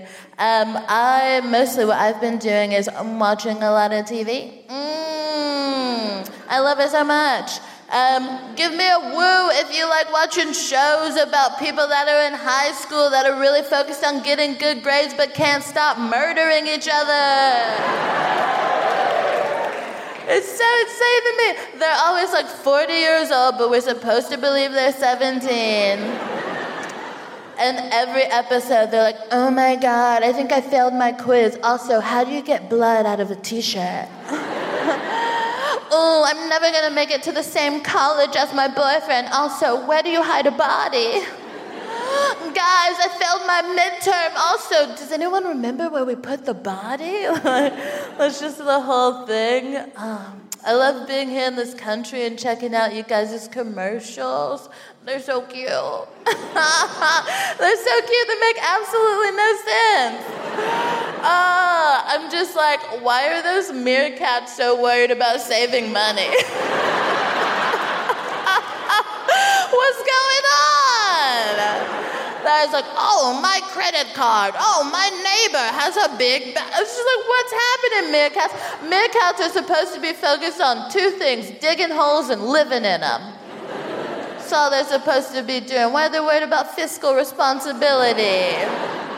It's wild to me. They make no sense. Like, all of the all of the bank commercials are absolutely ridiculous. I was sitting in my house I was sitting in my house, minding my business, when I heard that Scottish widows want to invest in my future. and I'm sitting there thinking to myself, I, me? I don't know any Scottish widows. And then I start feeling for these people. I'm like, look, Scottish widows, is your life so meaningless without your live spouse that you now want to throw money at a stranger? Scottish widows, I will not accept your investment. I want you to invest in yourself because you are more than just a supportive partner. Oh, terrifying that. Who names a bank that? That's ridiculous. Oh my God, the most ridiculous, Lloyd's, yeah? Like you'll be like, sit in your house, mind your business, and you'll see a woman sat down in a bathtub, like trying to give birth or whatever, surrounded by her birthing assistants, her coven, which is what you call the group of people that help someone give birth. Look it up. Um, I don't make the terms. And they'll just be like breathing with her, like, birth is beauty, birth is life, birth is beauty, birth is life, push. Um, when all of a sudden, you know, you're like, oh, wow, this is a great commercial for prenatal vitamins or, like, at the very least, friendship. Um, and then just like a pack of very like wild horses would just clip clomp across the screen. And you're just supposed to be like, oh, it was always about money. It's absolute nonsense. Also, is it wrong for me to think that those horses are kind of hot? Very muscular horses, big hindquarters. I love it. um, I've been doing a bit of TV stuff lately, and um, what's been fascinating about it is some of the shit that comes into my inbox um, if you're a guilty feminist listener, um, if you don't like my voice, you've at least become accustomed to it. Uh, but there are a lot of people around this nation who are not fans, and they send me the weirdest stuff. Like recently, I got an email that said, "Bitch, talk right." Uh, which was ironic because if they were talking, they'd be like, bitch, speak properly. Like, do you know what I mean? Like, what are you saying? Like, you talk right. Uh, absolute nonsense. I got another one, which was like, bitch, die slowly? Um, which sounds bad, but to be fair, I would be scared if they wanted me to die quickly. Um, because we're all dying slowly. So if anything, they were just like, bitch, keep doing what you're doing. keep it up, bitch. Like, oh my God, thank you absolute nonsense. It's fascinating. I feel like I definitely do feel very grateful to be in the position where I am of uh, doing stuff on television. Um, I mean, bad emails aside, one of the big perks is uh, now my weed man comes on time. He just respects me now. That's really nice. Um, but even that's not a perk because I stopped smoking weed.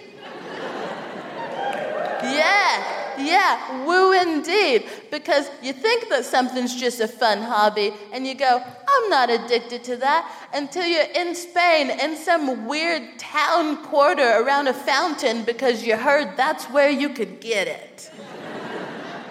like, what is the definition of any of this? uh, I'm, um, I'm going back to Texas in a few months. Not very pumped about it um, for obvious reasons, but also my family. Um, like the last time I was in Texas, my cousin, my male cousin, got a plate full of salad. It was a good salad. Um, and his dad just said to everyone, Look at what that guy's got on his plate. Look at this boy eating like a California female. Here's the plate of a California female. Um, which is a whole nother level of geographical culinary misogyny I just didn't even know about. I was like, what's happening? And then I thought to myself, like, what is like the plate of like a Texas female like?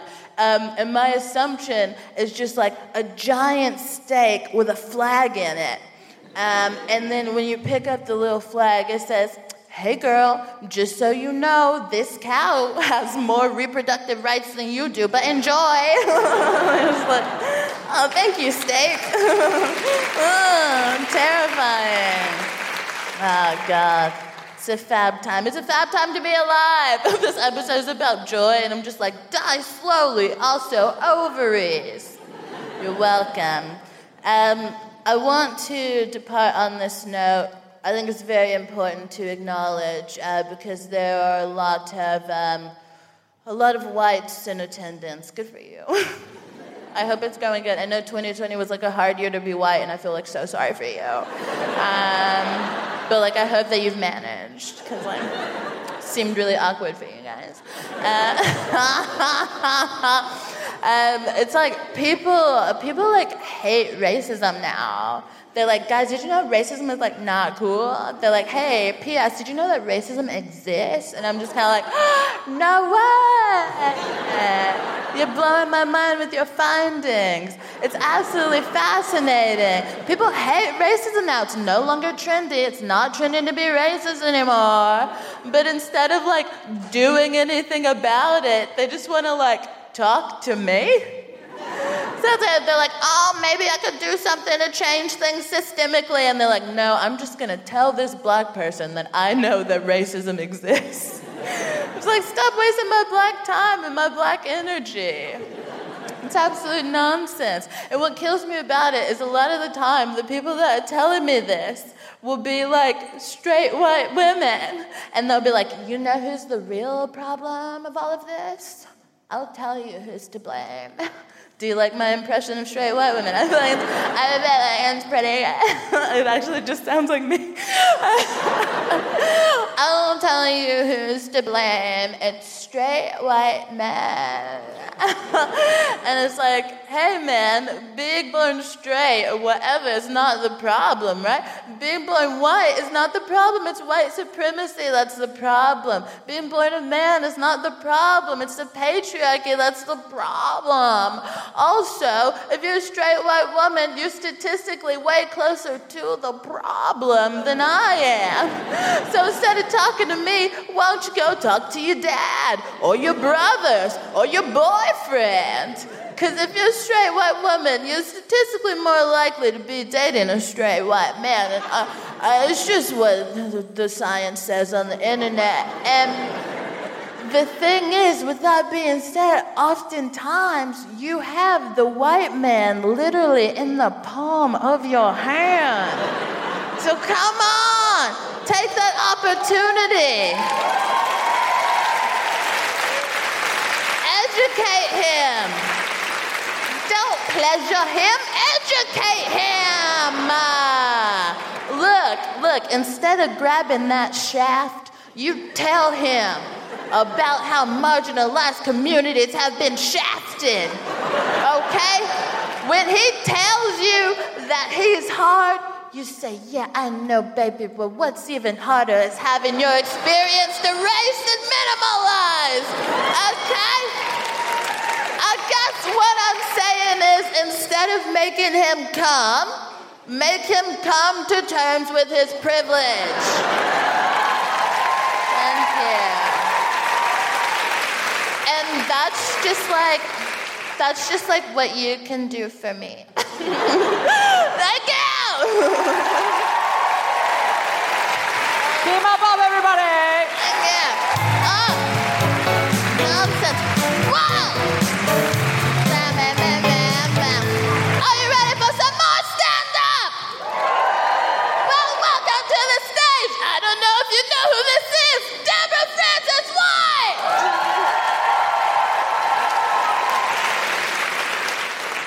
Hello? Was anyone hungrier in lockdown? Just give us a. Put, let me put it this way Did anyone eat more in lockdown? Yeah. Um, here's the thing Did you know the hungriest part of you as you come out of lockdown into this sort of hybrid world right now is what do you think your hungriest part of you is? Uh,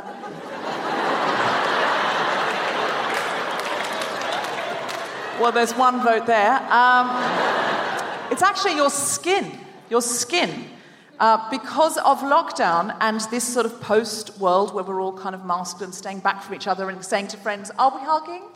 Um, is that, that's really what we are. We hugging? And some people go, No, we're still on the elbow because of this. And some people go, Oh, oh yeah, I can't help myself. You know, and, uh, and some people imagine they're in a bubble with you. Um, but here we are collectively suffering from the neurological phenomenon of skin hunger uh, which has been supercharged by the coronavirus pandemic. It's a real thing. Uh, it was already happening because we are all pretty much now in a monogamous relationship with our iPhone. That's why it was happening. It's true. Uh, I get so upset. I genuinely do get so upset when my iPhone doesn't recognize me. Like, I want to pay for something, and it's like, I don't know who they fucking are. And I'm like, I stare into your eyes like you are a Greek god 19 hours a day. I barely sleep. I've never been this obsessed with a human. I've never crushed on anybody harder than this. If this phone were a human, it would have taken out a restraining order by now. I, I don't know, you could be anyone. You're wearing glasses. I'm always wearing glasses. I need these glasses for screens. I'm so offended when my phone doesn't know me. I, I need a passcode. A fucking passcode. Oh, you might be a robot. I, you are a robot.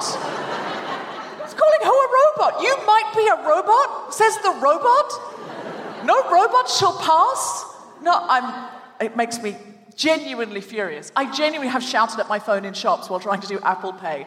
What more do you need from me? Like, how do you not know me now? Anyway, um, so already, because of phones, we were touching each other less. Uh, there were studies on this.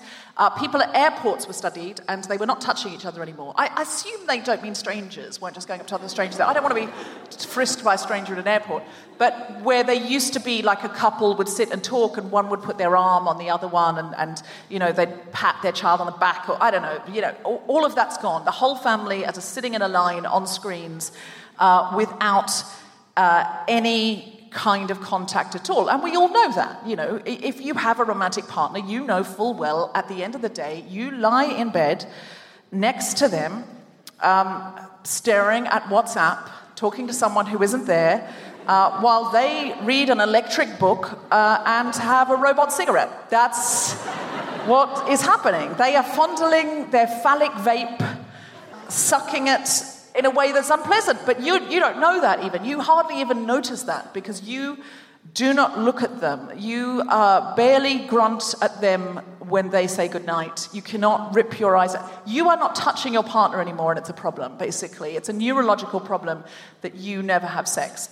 Um, uh, but no, it's not even about sex. It's about shoulder rubs. It's about like some, make someone a cup of tea, and then you put your look. There's a couple in the front row who are proving otherwise right now. They're like, no, not us, not us. Don't let go. Don't let go. You're the only ones. You're holding us together. You're our neurological hope.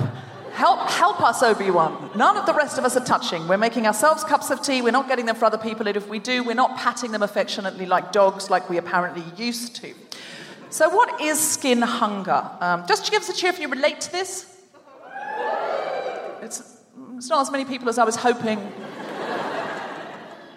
I feel like maybe I'm talking about myself. Uh, no, surely you must notice that you touch people less, even people you're in a house with, than you used to before your phone.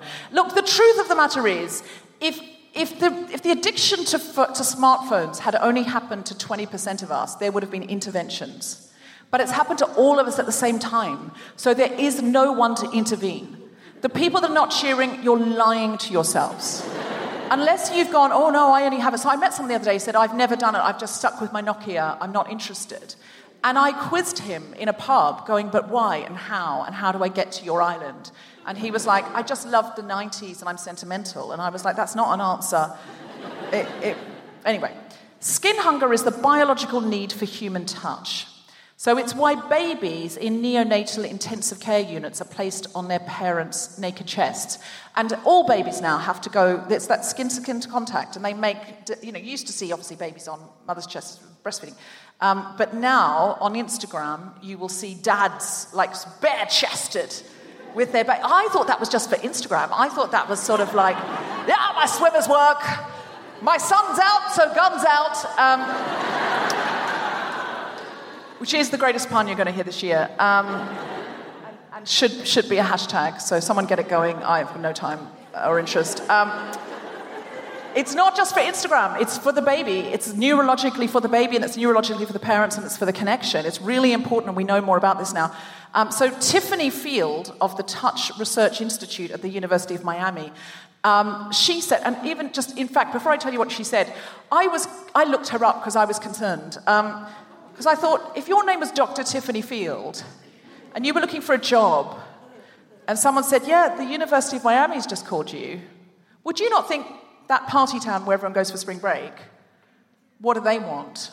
And if they said they'd like you to come and interview at the Touch Research Institute, would you not think that was a wind up? I feel that sounds like a wind up. I was concerned for Dr. Tiffany Field even her name, I don't know, there's a little bit of a playing the field situation. I just didn't think it was real. So I looked it up. She's on LinkedIn. Um, I just feel, I just feel. Anyway, Dr. Field says, um, maybe that's the feel in field. Maybe it's nominative determinism. I don't know. Um, but she says, touching skin, this is a direct quote, touching skin stimulates pressure sensors under the skin that sends message to the vagus yeah, I thought that. No, it's a nerve in the brain. Um, I thought I already know about this, but uh, it's not that. It's a, the vagus is a message, it's a, it's a, it's a, it's a nerve in the brain. Um, unless it's just some guys at the Fake Touch Institute in Miami winding her up. I don't know. I don't know that for sure. Um, as vagal activity increases, she goes on, don't be childish, you know what it is now. As vagal activity increases, this is, a, this is an important part. As vagal activity, and the two in the front who are holding on to each other, are finding this funny than anybody. The nervous system slows down, heart rate and blood pressure decrease, cortisol goes down, and your brain waves show relaxation. So it literally being touched, and this is literally just someone popping a hand on your shoulder or patting you on the back or, you know, just touching your hair affectionately, anything like that, um, it, it, it, it's any affectionate touch. It turns down the bad stress hormones and winds up the happy good hormones. Um, so it's really, really important. Dr. Alberto Gallace, a neuroscientist at the University of Milan in Italy, I want him on the podcast, by the way. He's so interesting. Also, I found him on LinkedIn as well, and he is as handsome as he sounds. Um, Dr. Alberto from Milan, he is, he is exactly how he sounds.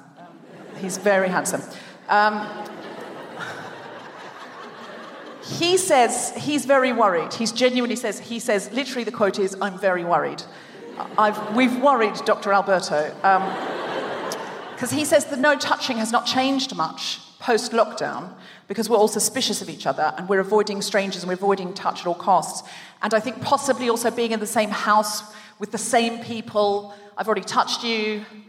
I can't be asked to do it again, etc it's a long, it was a long lockdown, you know, like we've just sort of got into our own spaces. And so the touch we're getting has really plummeted. And uh, we talked a lot about technology and how it connected us in the pandemic. You know, Zoom, House Party. Um, that was a that was one. Do you remember the days of House Party? Sentimental. I'm actually the last one on House Party now. It's a House Party of one. Uh, come come see me there. Um, I didn't know. I mean, I was. I think I really lost it at the beginning of. I don't know if that's not an inclusive term, lost it, but I did at the beginning of lockdown. I got into the bath on house party one night because my takeaway had come and I, uh, my bath had been run, but it was with like Raven Smith. Do you know Raven Smith? Yeah, yeah, really cool guy. Like writes for Vogue magazine, and he was on a house party with all these like women who work at Channel 4. And I was like, well, they're not going to be able to see me, so it doesn't really matter. I just put my phone down and then I picked it back up so they could just see my face. Because house party, it's very tiny little like thumbnails of you. Because, you know, and then afterwards, Raven was like, uh, I said, I said, hi, sorry, lol, I'm in the bath, which I would never do. No, I'm now, of course not. No. Before then or after then, no. It was just that initial three weeks. And it was a wild time. And I said, Ha, you can't see me. And Raven said, We absolutely can. the thumbnail for yourself at a house party is much smaller than it is for the people watching you. I just had my tits out to half of Channel 4. I don't even know Raven in real life. We just became friends in our DMs. I've been, I've been right up in his DMs now, apparently. Anyway, um, I'm sure we'll meet at some point and we'll have a laugh about it. Although he doesn't seem as keen as he did to have drinks with me now. But anyway, um, Anyway, I was not good I, the first couple of weeks. It, that, all that Zoom in the first week, I just thought I'm never going to be able to handle it. Uh, to the extent where I actually got so upset at something going wrong at a crucial moment, I, I threw my phone, um, s- saying quite loudly, um, uh, uh, but I'm not good with technology, I'm good with people, and people are gone. Um, I, I, did. I don't. I, have I've never, not traditionally had therapy. I've just waited till I got hysterical and see what slips out, and then I analyse that with a friend. Uh, I have. I have had to have some therapy during lockdown because it's, it's been good. No, it's been good. I found out I'm. Uh, uh, yeah, I, I, probably should have had it 20 years earlier, or, not at all. Um, it might be too late to fix it now. I just know every day. You know, it's just. It's a shame. I, I, I anyway, uh, it's fine. I'm pretty sure most of us are mostly uh, inclusive language screwed up. Um, so, uh, anyway, technology, according to Dr. Alberto from the University of Milano, um, technology cannot substitute for skin on skin contact. He says, direct quote, we can maintain our social relationships through technology, but although our technology is very advanced in terms of visual and audio rendering, all those technologies lack the sense of touch. There are basically no systems currently available that allow us to interact using touch. He explains that haptic technology, haptic technology, commonly used in sex toys to mimic sensation or video games, is not sufficiently advanced enough to reproduce the vigor and subtlety of a handshake. I feel he is misunderstanding what a vibrator is for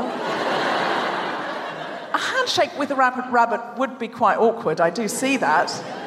That is so strange. What a thing to say.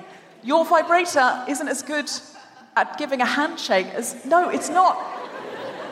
Anyway, also, he clearly hasn't tried the Satisfyer Pro 2000. Um, do you remember we talked about that in New Zealand? That we got, like, we, we had them on stage and stuff because someone brought one on and we, we, I mean, we didn't use it, we just put, put it on so you could hear the noise of it. But uh, we were talking about it and somebody wrote in and said, You have to be very careful with the Satisfyer Pro. I've never told you this, but I've always felt I should do a public service announcement about it because we were joking about it and, you know, saying, Oh, yeah, it's the new thing and it's not like a normal vibrator and la la la la la. Someone had come on with one and, you know, jokes, whatever. Vibrators are funny, sure. And then someone wrote in and said, I'm really sorry to tell you this, and I've never told you, because I, but I just should have. I'm really sorry, it's quite irresponsible. She said, it's a true story. She said, I got a Satisfyer Pro 2000 and um, I put it t- the setting up too high. You're meant to go up gradually. There's lots of settings and from low to high. And she said, I just thought, well, go straight in. So she said, I started high and then really went to the highest one. And she had what is called like something like it's an orgasmic paralysis, where it basically um, gave her a stroke, not in the, yeah. Um, she had to, she was totally paralyzed, so she had to call her father, who was the only other person in the house, and he had to take her to hospital. And she, the doctors had to explain to her, yes, you have orgasmed yourself into paralysis. She was fine, she was fine, she was fine, she was fine. But, it, but you, she was a while in hospital, and it can I need to tell you this is public service announcement. It's true. It can, this can happen with a significant orgasm. So you must, you must start low on the Satisfyer Pro 2000. Um, anyway, Dr. Alberto says the sensory modality involves a lot of systems. It's not just the receptors in the skin, but also the strength of the handshake. The handshake. You can't reproduce that easily he says. There are systems that reproduce similar forces, but they are not widespread, and the quality of the sensation produced is low. He's not used the Satisfyer Pro 2000, clearly. um, a hell of a handshake it's got. But also, some of this just reads like an Italian man making assumptions. Because Dr. Alberto, uh, let's be honest, no man has ever given me a stroke. um, a man has stroked me. I don't want to, that sounds, no. I just say he hasn't, you know, paralyzed me. Um, so, anyway, uh, it sounds like a little bit like he's saying, baby, there's a Satisfyer Pro 2000 and then there's me. Um, but his exact words are so far, there is nothing that allows us to reproduce a caress. Um, he's on LinkedIn, find him. Uh, but there are strategies to reduce hunger, skin hunger, for those self isolating, post isolation alone. If you are living alone and you've been isolated alone um, you, and you're getting fewer hugs, Dr. Field says get as much exercise as you can. It's always fucking exercise, isn't it? There's always the answer to. The answer to everything. Oh, long life. Oh, exercise. Oh, you're feeling tired. Exercise. Whatever. Okay, fine. It's always the answer to every single thing. But she says simply walking around your room stimulates the pressure receptors in your feet, Give yourself a scalp massage or rub moisturizer into your face. Um, just feel the carpet under your feet with your toes. That's apparently as good as a hug. It's not, obviously. It's not as good as a hug. They're not saying that. They're saying it's better than nothing. They're not saying it's good as a hug. Uh, just move your skin, it says. Just, yeah, okay. Um, touch people you live with when you, you know, walk past them. Um, not just a brand new flatmate, hashtag consent but squeeze people, pat people with their consent. Um, it doesn't have to be sex. Um, and that's good news if you have got a brand new flat share. It doesn't have to be sex. It's been a long lockdown, let's be clear. Pets are good, by which I mean dogs are good, cats are rubbish. Um, I, one of my cats guards the bed from the other two cats. She stands at the edge and just growls at them and goes, No, it's my bed, and just won't let them come. I call her Kitty Cattell. Weighted blankets are good if you're living alone, but basically, whatever you do, make sure you touch each other and fill your skin up. Uh, hug yourself, stroke yourself, stroke other people whenever you possibly can, again with consent. This is not the normal message of the guilty feminist touch people as often as possible. Um, but we need to, because we need to fight the good fight. And if our happy hormones are down and our stress hormones are up, we are not going to be able to do that. So, as much as possible, really seriously, I'm saying this Try and hug people in your world, try and hug people in your life. And when and if it's safe and how it's safe, don't forget we've got less hugs, fewer hugs in the, in the, ba- in the bank. So we, when it's safe and if it's safe, please just spend some time giving each other extra affectionate touches. Um, uh, because you've got to touch yourself before you can touch the world. As Dr. Roberto says. Thank you very much.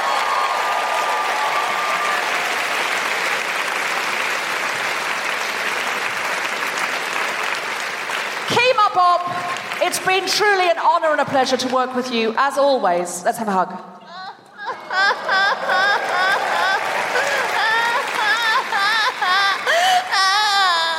Um, I lo- we love at a big show like this to finish with music because we like you to leave feeling like you've had a better time than you have. Um, so please, welcome to the stage, the incredible, the uh, one and only, The phenomenal. the one who can lift you up higher than you've ever been lifted up before with her feminist anthems. It's Jess Robinson!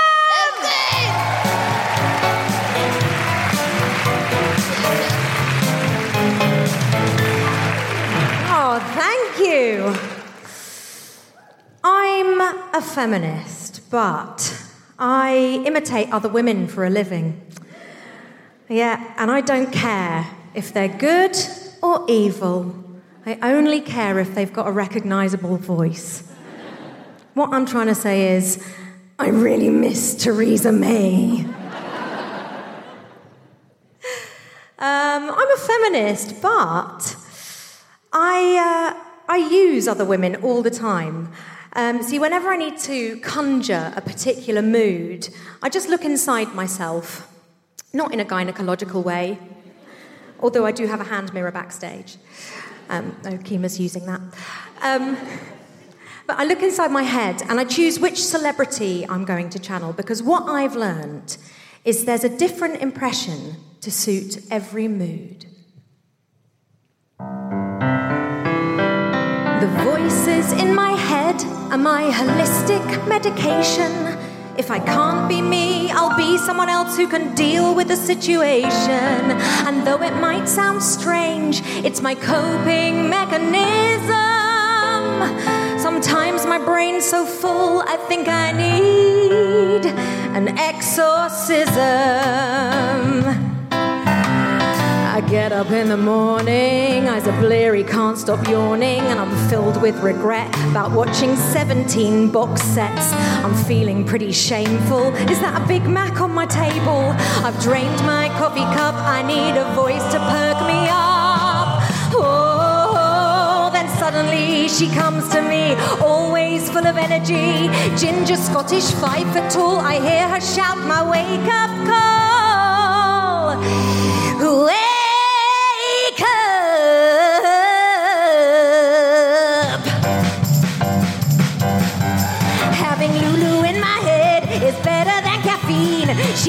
With boom bang a bang when I've run out of steam. She helps relight my fire if I get the dosage right.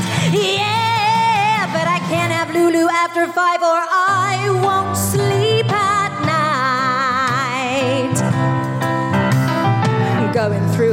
lazy phase, haven't exercised for days.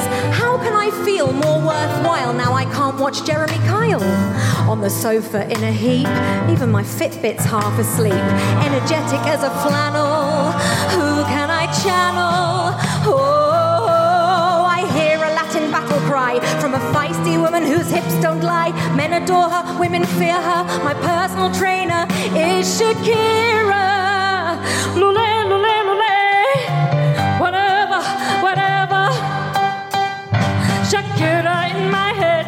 Me from procrastinating, even if her constant wiggling is often aggravating. The she wolf in my spinning class who helps me win the race. Oh, her breasts are small and humble, so they don't whack me in the face. Oh, Stacey Solomon to giggle, Lorraine Kelly to be polite, Britney in the morning, Aguilera late at night, Cheryl to be pretty, Hillary to be blunt, and I'll channel Katie Hopkins when I want to be a columnist. Alanis to get angsty, Katherine Jenkins to be classy, Janet Jesse J. Gurning, Straight to be arsey. Miley when I'm drinking, Alex Jones on a date. Kylie with my neighbours, and Jayne Torvill when I skate. I'll be honest, I don't use that one very often. The only thing I mustn't do is muddle them in my head, or I'm Cardi B down the market. And Sonia from EastEnders in bed.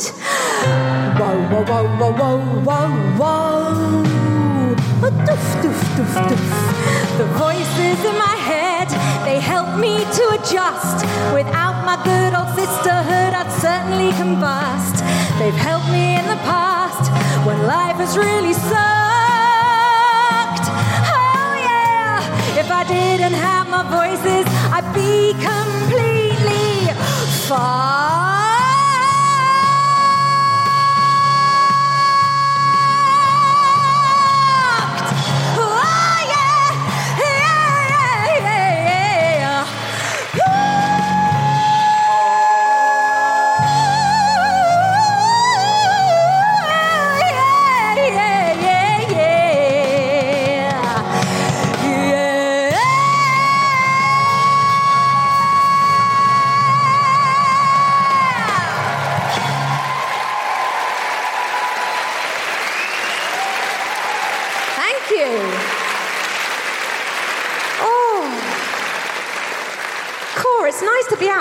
Again.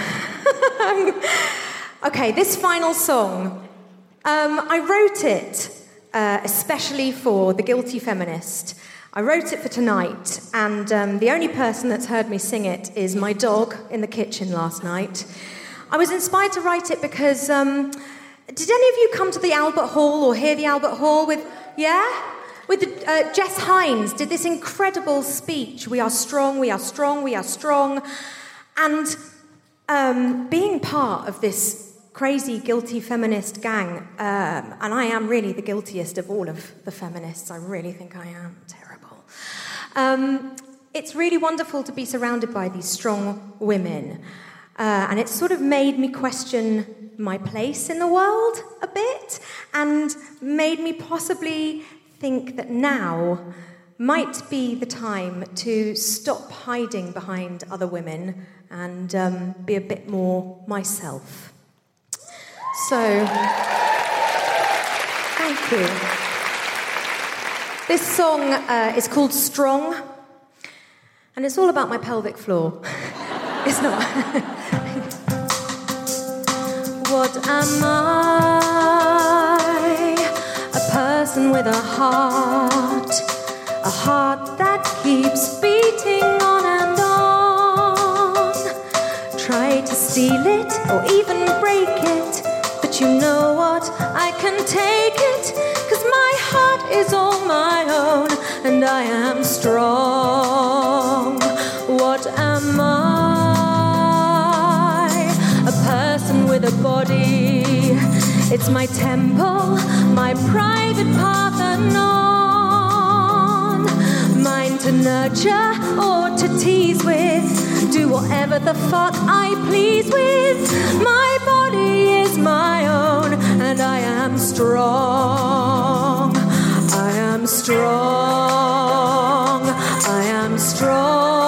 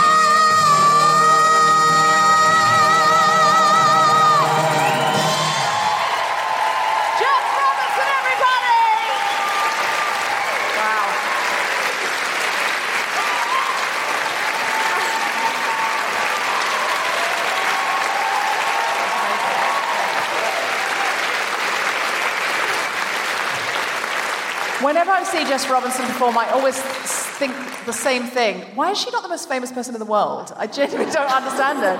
Thank you for writing that song for us. It's really beautiful. I cannot wait till we can tour with you and that song. Um, and maybe if we recorded it, with, would you buy it?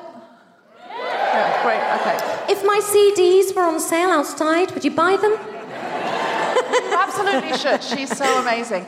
Um, and where are you playing so that people can come and see you and all you? London Wonderground, 26th of September. It's a lovely Sunday. It's in Earl's Court. And Come for the see us. podcast listeners who live elsewhere, is there any kind of tour? There's a tour coming up. It's called the 12 Days of Jessmas. it's the Christmas tour, and um, it's going to be lots of fun coming to a town near you. Great. So check out Jess Robinson's website and see where she's going. Um, anything else we need to know about you, Jess? Yes, I've got a podcast. It's called Stars in Your Ears, and it's sort of the opposite of the guilty feminist. It's stupid. I did it, and I had to learn how to be um, uh, Marlene Dietrich singing Edith Piaf. And it went very as just as well. It's just as good as the singing that Jess did.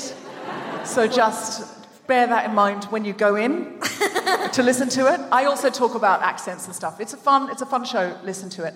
Um, uh, so we thank you so much for coming out. Just a big round of applause for everyone uh, at the venue here in the South Bank Centre, at the Queen Elizabeth Hall.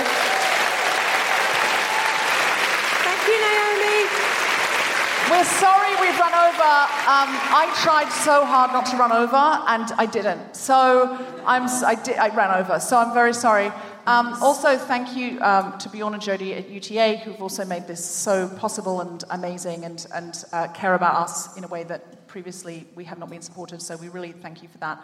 Um, and uh, thank you to everybody who's just come back out and everyone else who's made this possible. Um, Gina backstage and all sorts of look, uh, there's all sorts of other people. Tom Zielinski, um, and you know, look, if I haven't said your name, you know who you are. Although clearly I don't. You've all been amazing. Thank you for listening through the lockdown. Thank you for staying with us. If you could rate, review, and subscribe, it will really help us. If you could share, we're going to try and do more and bigger and better as now we have ACAST with us. So please stay with us, come with us, tell people, share on social media, even talk to a real person, maybe touch them when you tell them they should come or listen. Uh, thank you so much. And I just want to give you all a big hug. And I feel like crying because it's just like, it's an audience. And um, you're, you're an audience. Uh, so thank you. Um, in my opinion, um, in my opinion, you're the finest audience of your generation, and um, and it wouldn't be the guilty feminist if we didn't close uh, with our anthem. And my God, are we going to feel it this time because we have survived. Take it away, Jess Robinson.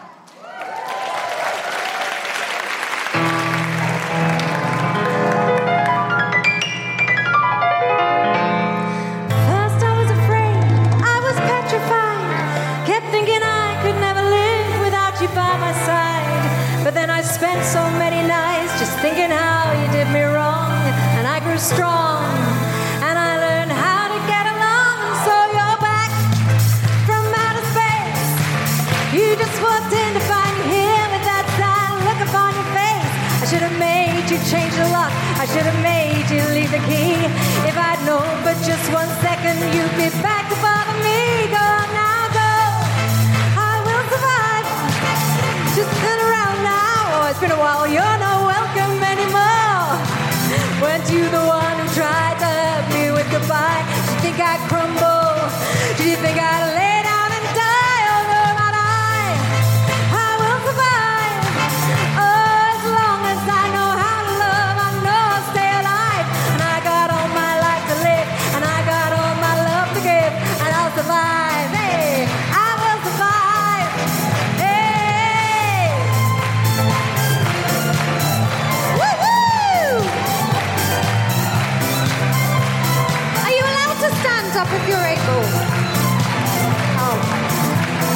pretend you're leaving really slowly.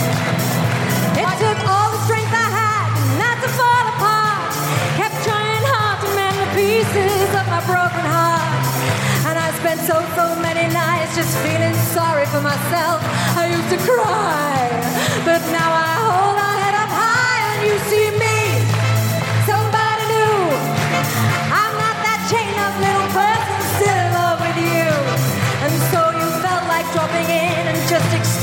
to be free.